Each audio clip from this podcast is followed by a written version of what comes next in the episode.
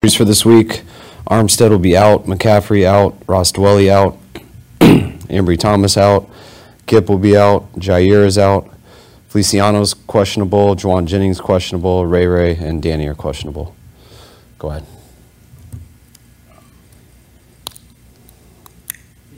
I'm sorry, did you say Thomas, Henry Thomas? Yes. In uh, which category? Out. How, how did, how is Ray Ray coming along and where do you make the decision on when to bring him up? Um, it's a technicality, but we've already made the decision. He'll be out. Yeah. You have to make a corresponding move? Yes. Has that been done? Um, we haven't told the person yet, so. What about um, Jason Verrett? Is, is Sunday an opportunity to get him some? Yeah, it was. Uh, he was going to play a lot. Um, yesterday, landed on his shoulder, and he has to get rotator cuff surgery. So, yeah, it was. Um, I mean, we all know when he tore his ACL in Detroit week one on that turf.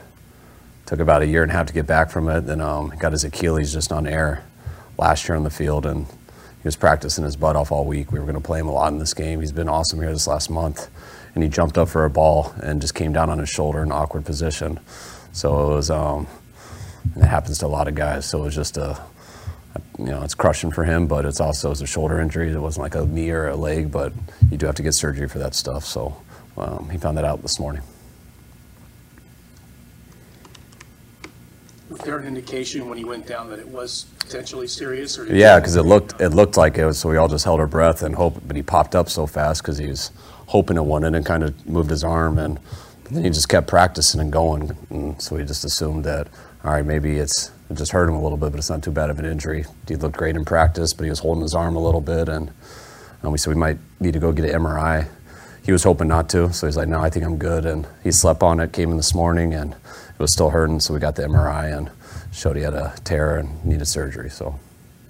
What kind of um, recovery time is that?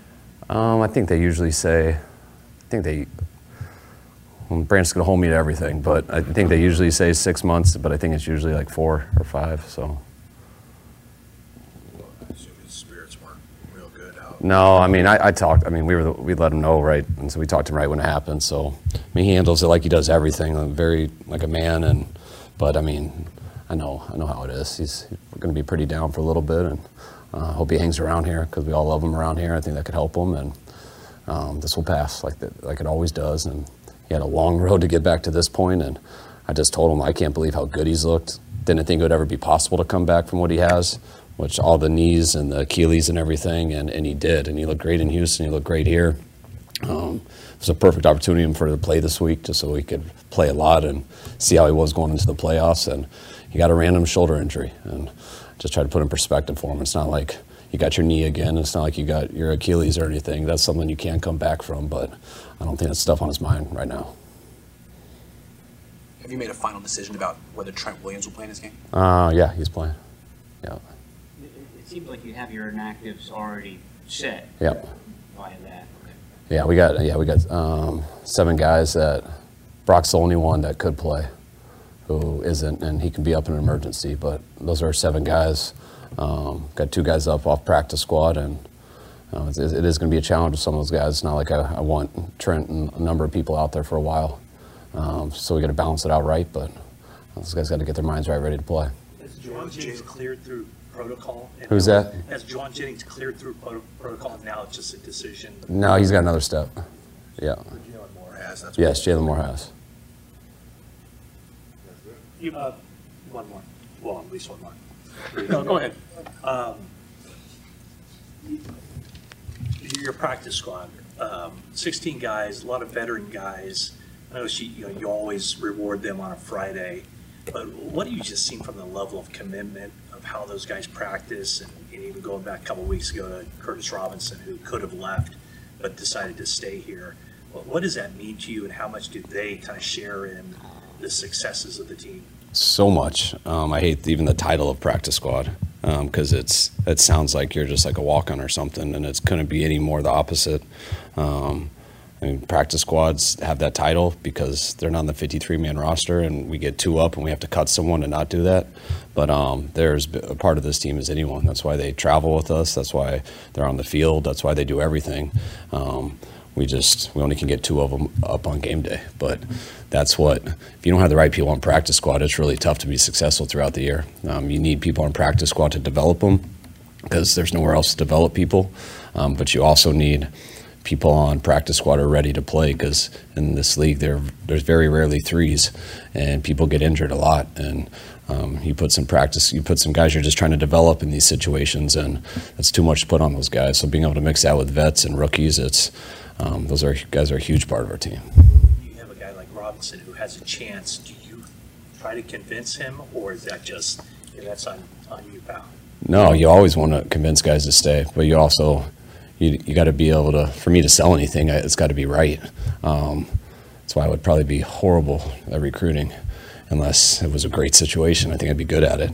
Um, but no, those guys. I mean, it depends what these guys' goals are. I mean, sometimes uh, you got to get in a cured season for insurance purposes and stuff like that, which you got to be on the 53. So that's a big deal.